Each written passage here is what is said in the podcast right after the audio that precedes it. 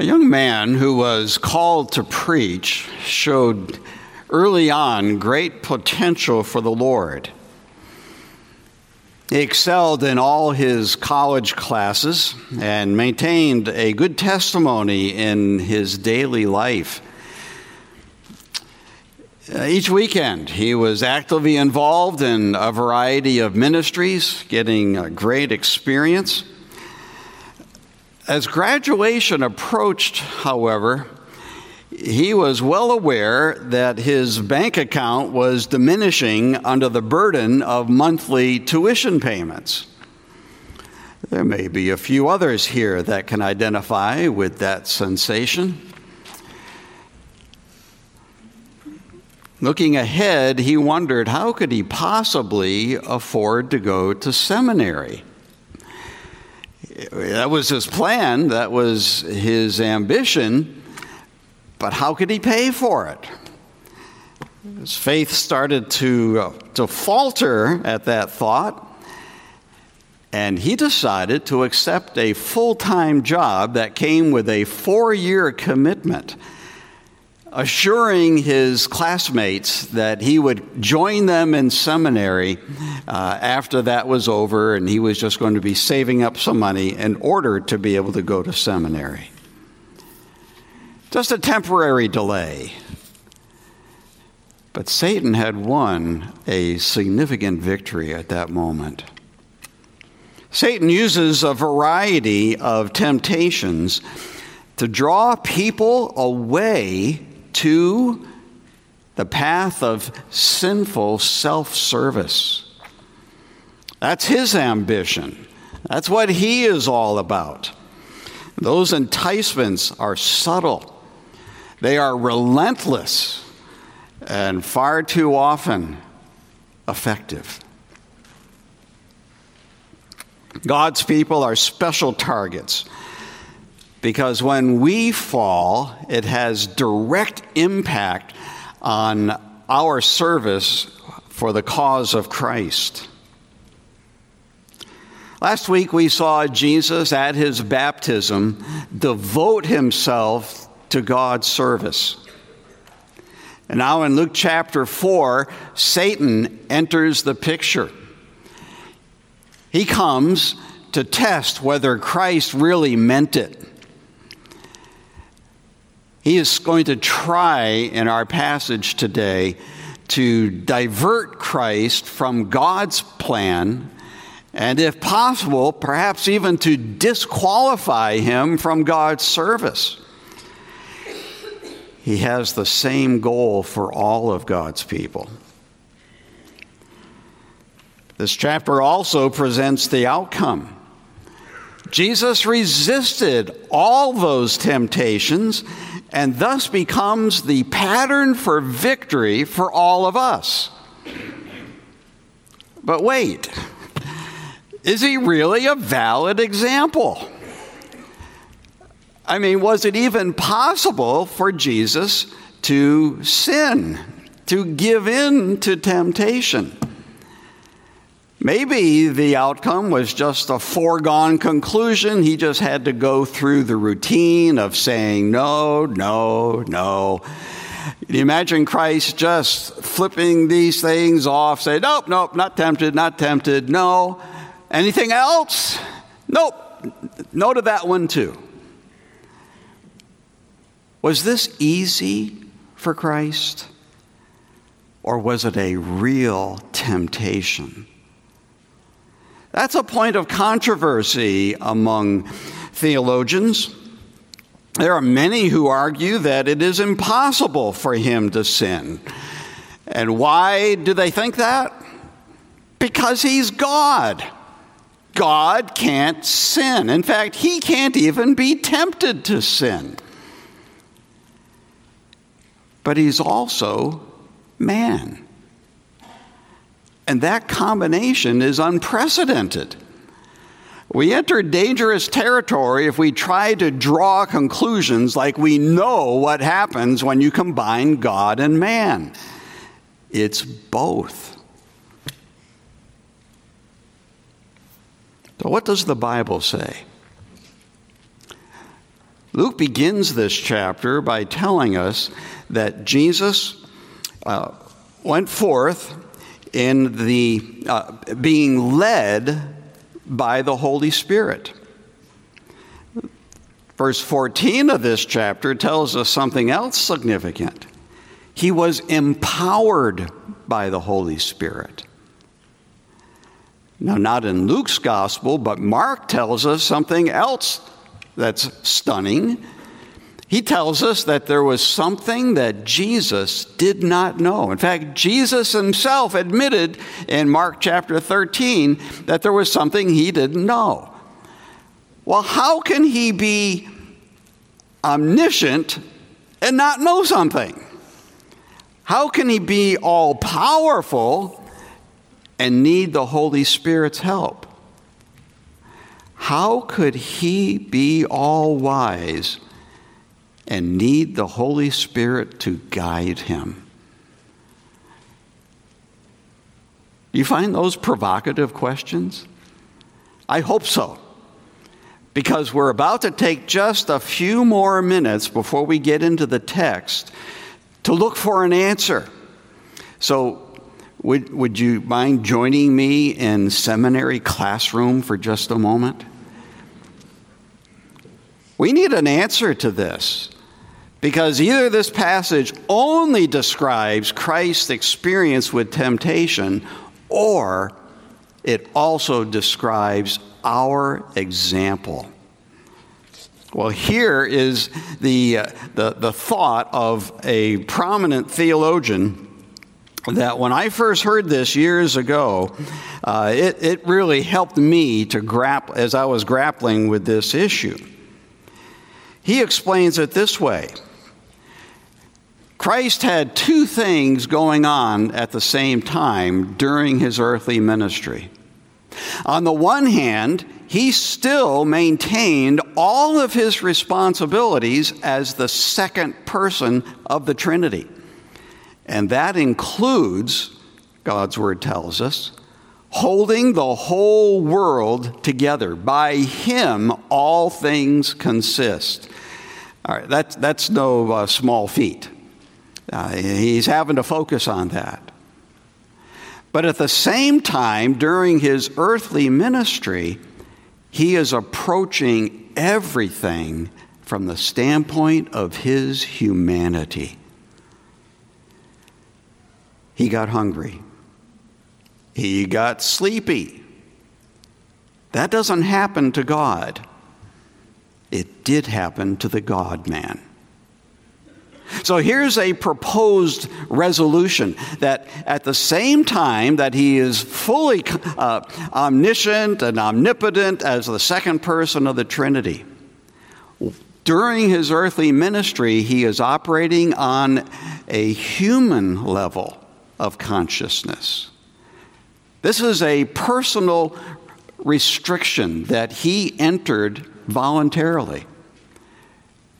He had to learn things. He needed help doing things. And I think it's best that we understand this as going on throughout his earthly ministry. So, how did he do the miracles? How did he know what people were thinking if he's operating from his humanity? The answer would be the Holy Spirit. The Holy Spirit revealed to him everything he needed to know to fulfill his ministry. He also enabled him to do everything he needed to do to fulfill his ministry. You see the importance of that? Because we have the same resource. He's entrusted the same Holy Spirit to all his people. And if Christ won the victory over temptation by the Holy Spirit, as this passage indicates, then you can do that too. This passage then portrays Christ's temptations and his victory as real. And as such, he is a genuine example for us. Jesus shows us in this passage the path to victory over sin. But you've got a decision to make, and it's a decision that you need to make every time you face temptation. That decision is to obey God's word. That's what we, we are going to see Jesus doing throughout this passage. Not just quoting God's word, choosing to obey God's word. So, verse 1 is where Luke tells us that Jesus, full of the Holy Spirit, that's a characteristic that we strive for as well, to be filled with the Holy Spirit. How do you do that?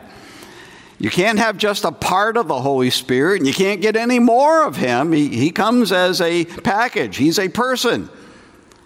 So to be full of the Spirit means fully submissive to Him. Jesus is submissive to the Holy Spirit and as such is being led by the Spirit in the wilderness. This is the very next event in Christ's life after his baptism, which is why he leaves the Jordan and he goes westward where there are hills that lead right up into the Judean wilderness. He's in the wilderness not by mistake. Say, uh, the Spirit knows that Satan is planning to tempt him there, but it's all part of God's plan. And so he follows the Spirit's guidance to the wilderness, and he is there. And this, this wilderness is barren. They are, it's just a series, miles and miles of low rolling hills and uh, just parched ground. He was there, verse 2 tells us, for 40 days being tempted by the devil. The implication is it's not 40 days in the wilderness and then Satan shows up. He's being tempted throughout the entire 40 days. Temptation after temptation. We are going to get insight into just three of them. But it does seem that these three temptations represent three major categories of temptation that Satan tries to use on us as well. And it could well be that, that, that, that the scripture intends this to represent in these three categories virtually all kinds, every kind of temptation. This could well be uh, comprehensive. That Jesus is hungry after 40 days. That's the last part of verse 2. He ate nothing during those days. 40 days, no food. Whoa. Not volunteering for that opportunity, are you? Jesus isn't the first one to do that. And that becomes part of his answer. Moses did the same thing. In fact, we have a little more explicitly stated regarding Moses that it was 40 days and 40 nights without food or water. Humanly speaking, that's not possible. How did Moses survive? Well, it would be the same way that Jesus survived. But when they were ended, he was hungry. We can imagine he's really hungry, hungrier than we have ever been in our lives. That's a point of weakness. And Satan knows it. He knows your points of weakness as well. How does he know? Is Satan omniscient? No, of course not. That's only God. But he's really observant. And he's got lots of experience.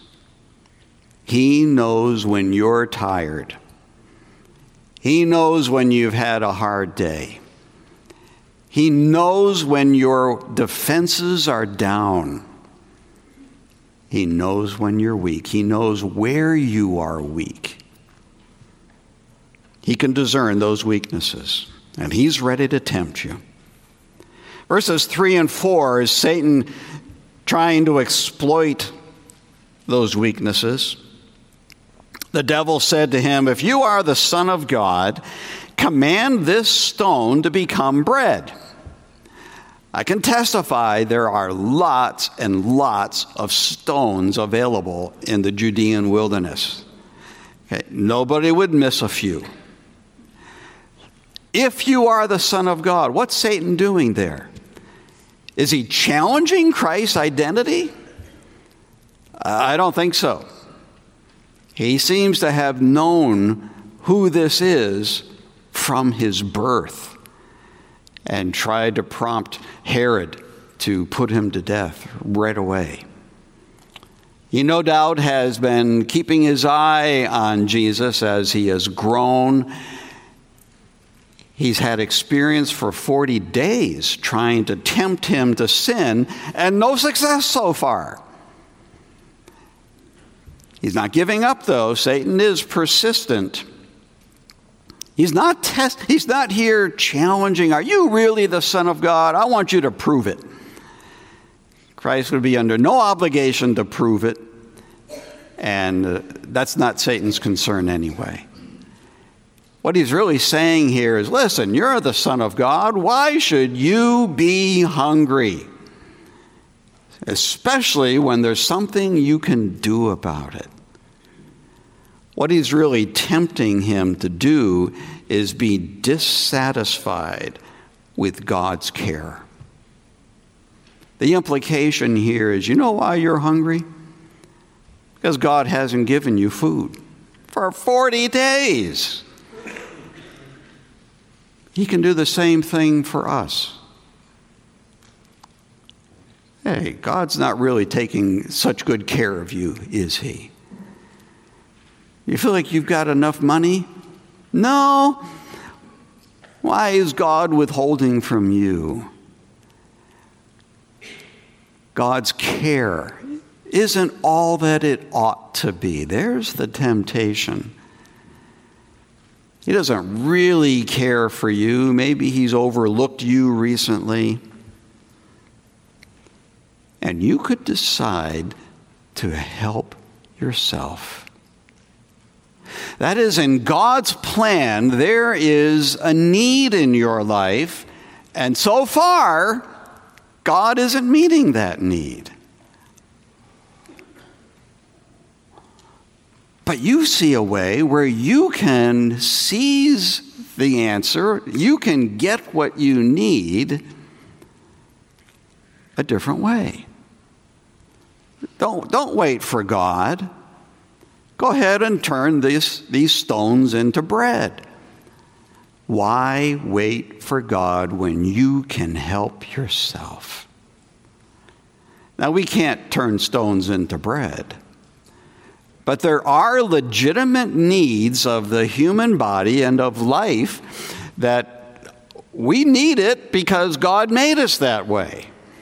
We get hungry because God made us depend on food. We get sleepy because God made us so that we run out of energy periodically on a fairly regular basis. Uh, there are other aspects of need that God has given, but in every single case, He has plans to meet that need. Although sometimes it's not at the exact moment that we might want it. There's the test. When you're facing need, will you trust God? Will you trust His provision? Will you trust His timing? Will you be willing to experience need longer than you want to? There's the question. The answer choose to trust God. Rather than, I deserve better than this, Oh, Satan loves that argument. rather than I deserve better. God deserves my trust. I will wait for him. Now, Christ's answer is succinct. And as we'll see in every one of his answers to each one of these temptations, he quotes the Old Testament. In fact, he quotes in each case from the same book of the Old Testament. They all come from Deuteronomy, a marvelous uh, uh, uh, book from the Old Testament communicating truth. So Jesus answered him, It is written, it stands as true, is really the point there. And there's no changing this. What truth is he referring to? Man shall not live by bread alone. Now, bread is the means that God, bread representing all kinds of food, that's the means God ordinarily chooses to sustain us. His point, though, is that bread, all food, comes from God, so it is food by God's grace. Here's the equation food without God's grace is failure. God's grace without food is success. Life can go on on God's, by God's grace, even if it doesn't include food. But if you have food and not God's grace, you can't make it. There's no hope. So, if for a little while longer God's plan is to sustain Christ's physical life by grace alone. That's okay with me.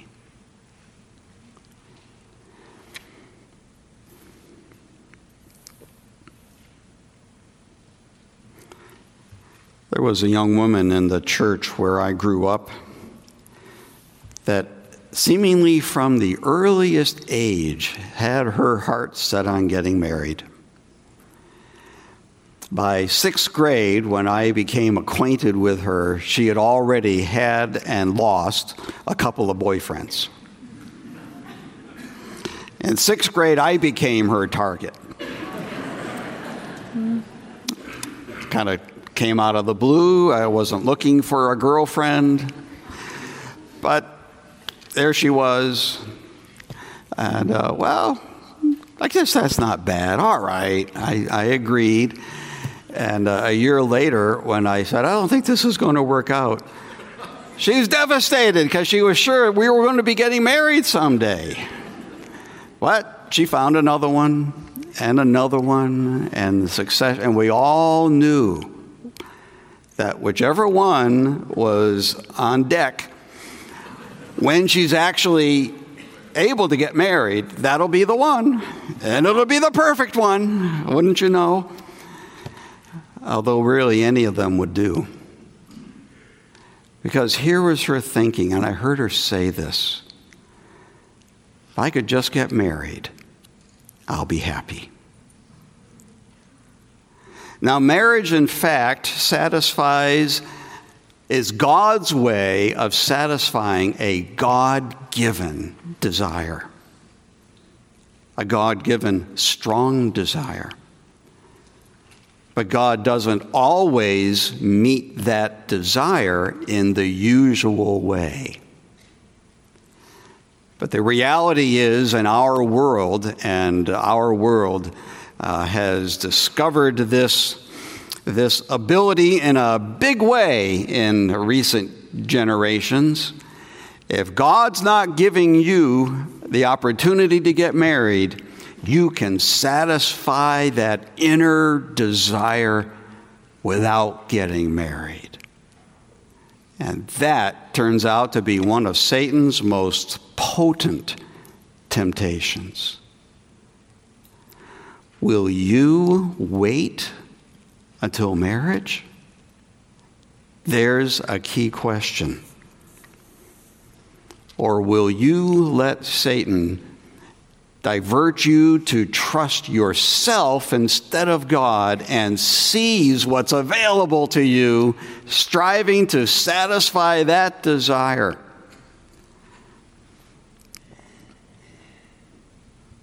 Sadly, that woman did find someone to marry her right out of high school. And just a few years later, they were divorced. It's been a sad life ever since. Marriage is not essential for happiness. God is. God's plan, trusting Him committing sexual desires to the Lord until marriage. And if marriage is not part of His plan for you, He can sustain you the rest of your life. God's grace can do that.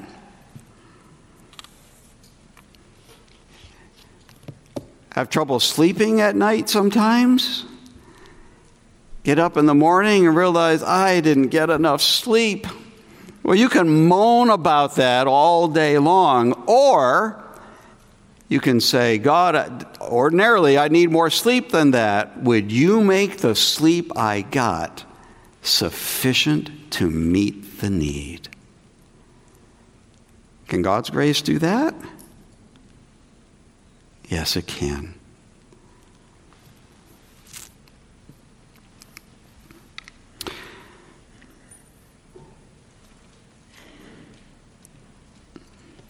If by God's grace you pass that test. Satan is ready to probe another area of human weakness, verses 5 through 8. The call here is a little bit different. The challenge is a little bit different. The answer is just a bit different, this second category. The devil took him up and showed him all the kingdoms of the world in a moment of time. Another gospel writer tells us it was a very high mountain. Where is the mountain high enough that you can see all the kingdoms of the world at one time? Okay, that's the point. It doesn't exist. This is not a natural viewpoint. You can go somewhere and see for yourself. This is clearly supernatural. And it reminds us that God has allowed Satan some uh, uh, supernatural power that he exercises. So he is uh, able to give Jesus a view of all the kingdoms of the world in just a moment of time and have, have that glimpse, and that's part of then his temptation. He said to him in verse 6 To you I will give all this authority and their glory, for it has been delivered to me.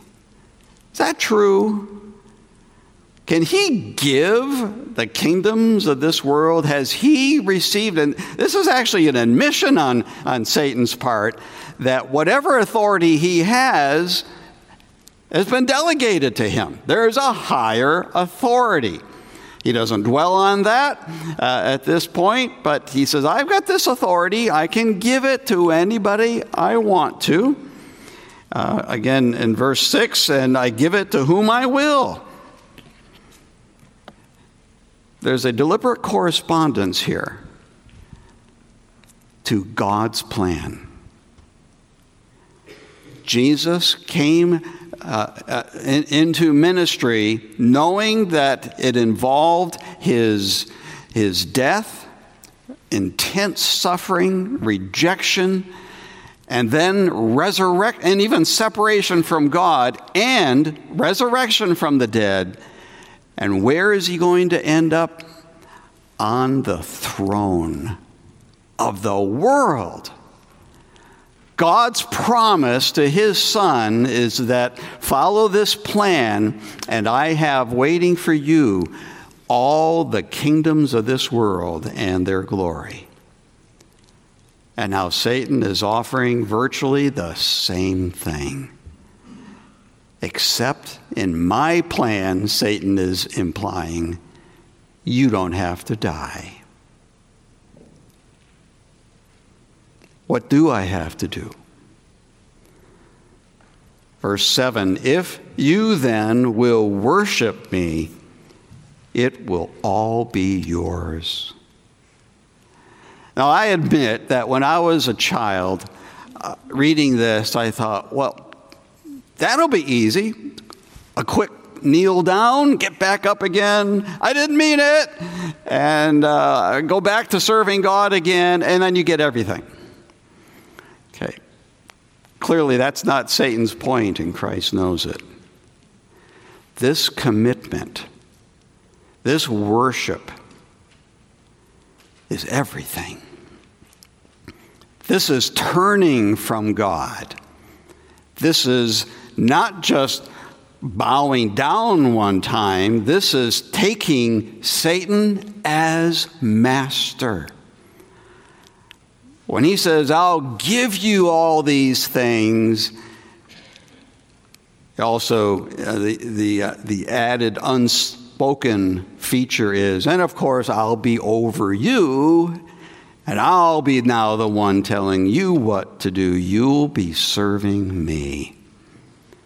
Christ sees through all of that. Sadly, often we don't. The parallel here for us is that Satan can offer you all you want.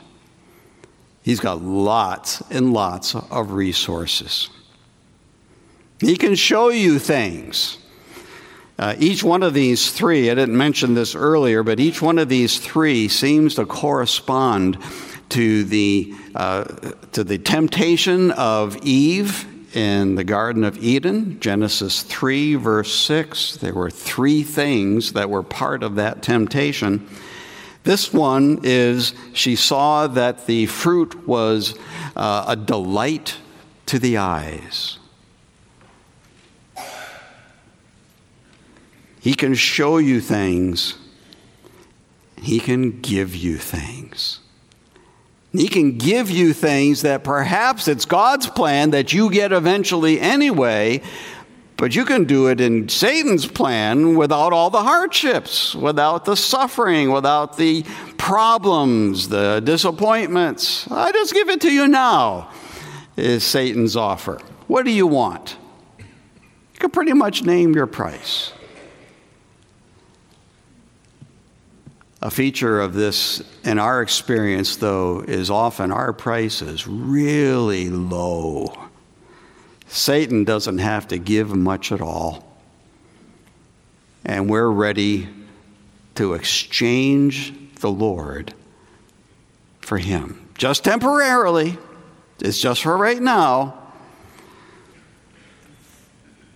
But what a bad deal. This is deceptive, as Satan always is.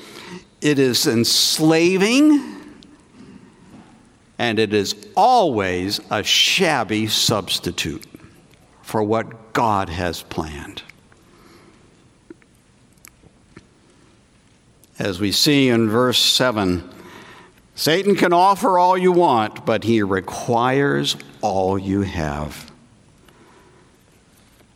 If you will fall, if you will then worship me, all will be yours. Once again, Jesus is ready with a verse from the Bible. But again, the point isn't that he knows that verse. Isn't that great? That would be a real help to us because the point of him quoting it is he knows what God expects. He knows what is right, not because he's so smart, but because he's read it in God's Word. The real point, though, is I have chosen and I choose right now again to worship God and serve Him alone. You can't tempt me with things. You can't tempt me with an easier way. Satan demands allegiance, and in that sense, every instance of sin is an act of worship to Satan. But God is the one that deserves your allegiance. He is your highest priority. No exceptions to that. By God's grace, no momentary lapses. There was once a recent police academy graduate that applied for a position in a small rural town. He had already tried to get into a police department in a larger city, but they could be a little more particular and they wanted somebody with some experience. So he went to this small town thinking maybe I can get in there and get that experience. He and his wife were expecting their first child, and so he was feeling some financial pressure. He really needs this job. The interview went well until the captain asked about his residence, explaining that all of our officers need to live within 15 miles of headquarters. Well, that was going to be a problem because this man had and his wife had just built a house 50 miles away. He didn't have any long-term plans for this position. As a believer, he knew exactly what he ought to say. But with one eye toward that financial pressure, the growing family, he said, Oh, yes, I, I live within that distance. And he reported to the captain his parents' address. Well, he got that job and worked there for two years. But not only was he miserable, his service for God was futile, it was empty.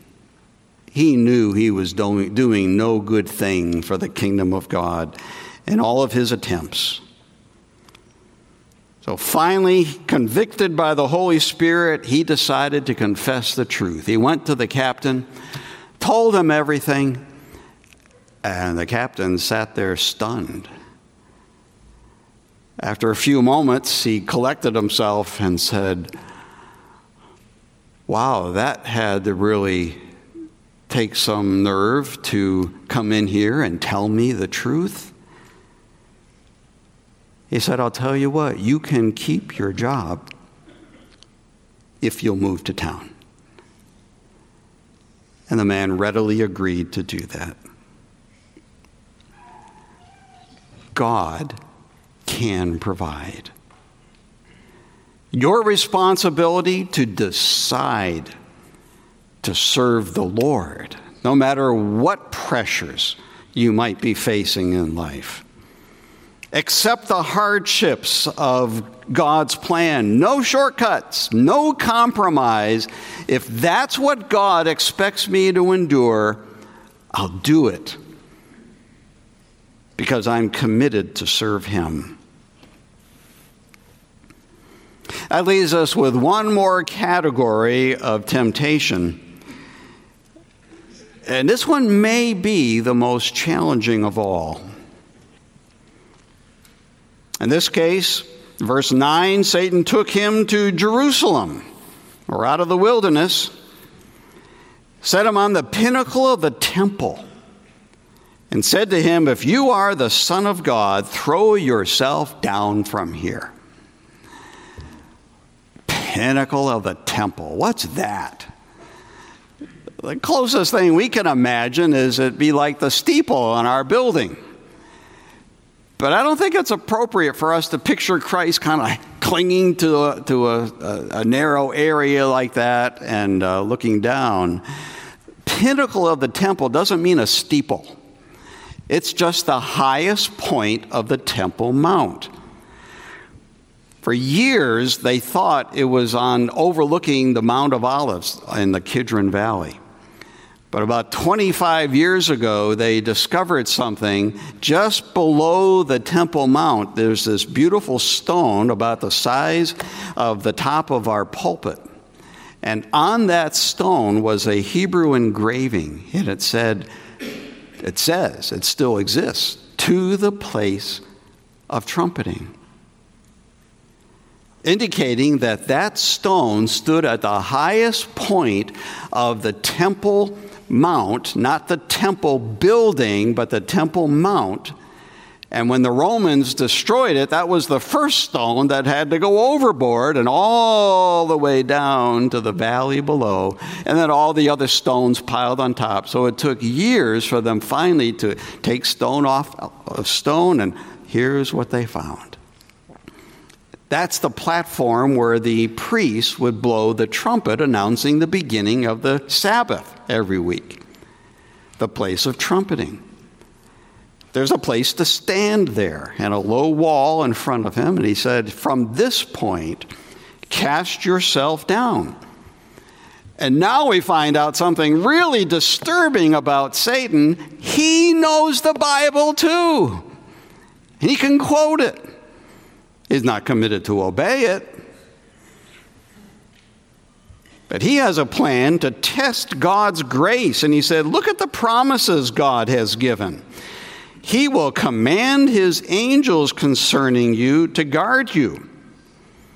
And on their hands they will bear you up, lest you strike your foot against a stone. This all comes from two verses in Psalm 91, verses 11 and 12.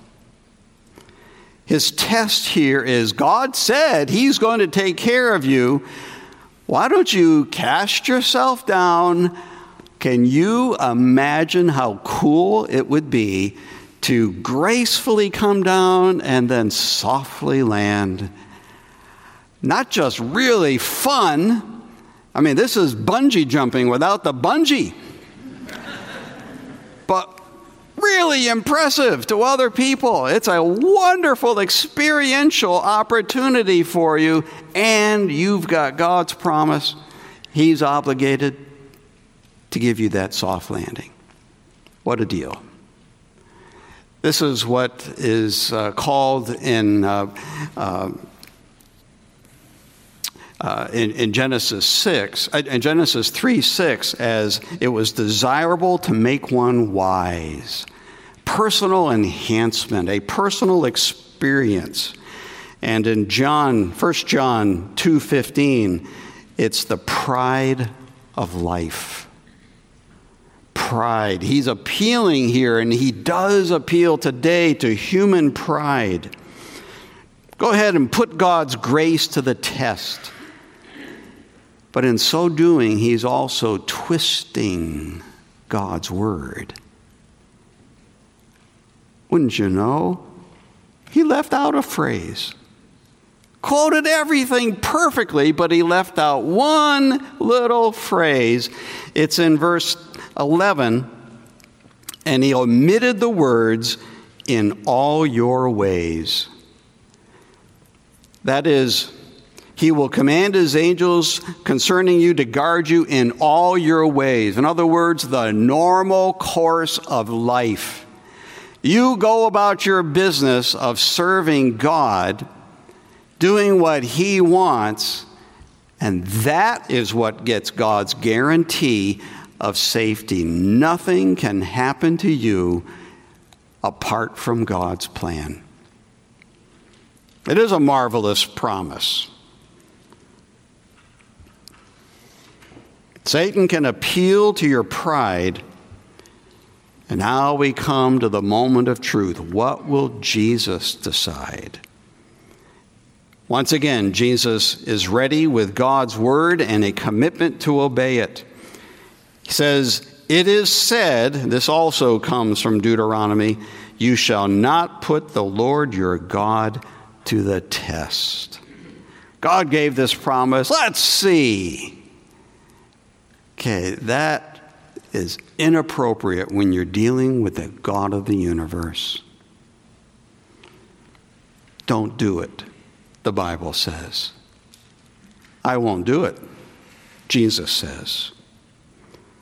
Put the Lord first. His honor is more important than your pleasure.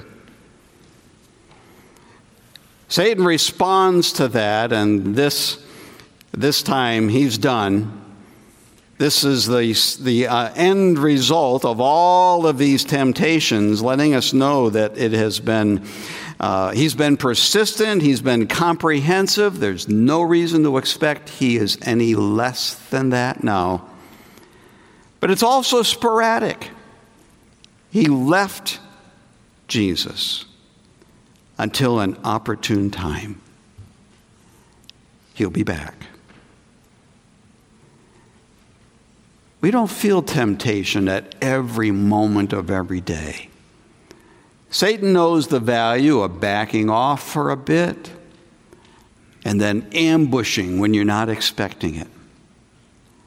Satan's ideal would be that you enter this new week looking at your agenda, looking ahead, and thinking, ah, looks like pretty clear sailing. And put your guard down. Ah, a weak moment. He'll try again soon. That's fair warning. That college graduate showed up a year later at the seminary just to visit his friends in one of their classes. There they were, diligent students. Here he is, brand new clothes, looking pretty good. He's got some money now. They all admired the clothes, but the professor that in that class, he remembered him and he identified him before everybody else. That that young man was the best Hebrew student I have ever had in my career. And then he reminded that student, he said, Now you said, you promised you'd be back here at seminary someday. Oh, yes, I'll, I'll be back, he assured everyone. He never did. Someone that God had equipped in special ways to serve him never did. That's a success story of Satan.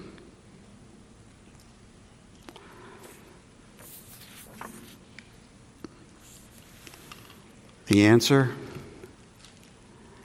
Christ won these victories because he was following the Holy Spirit. The Holy Spirit could help him know what Bible verse he needs to obey. He can help you with that as well. When Satan's temptations are subtle, he can help you see to the truth. And when the temptation is powerful, the Holy Spirit can enable you to say, I am going to obey God. I am not indulging in that sin. The Holy Spirit can help you do that. The very same one that helped Christ. But you have to decide. Now, obeying God is hard. Satan makes it harder. The Holy Spirit makes it possible.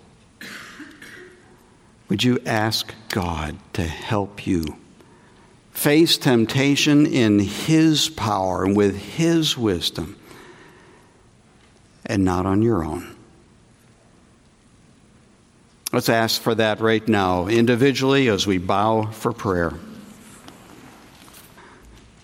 Father, we do, in fact, need your help that you can supply through your Spirit.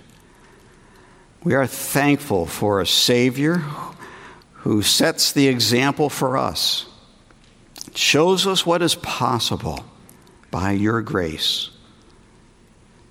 Father, we pray for your help then that we might choose in every instance to trust you, to serve you, and to love you. Father, we long for victory. We pray that this would be a victorious week as you help us. We pray in Jesus' name. Amen.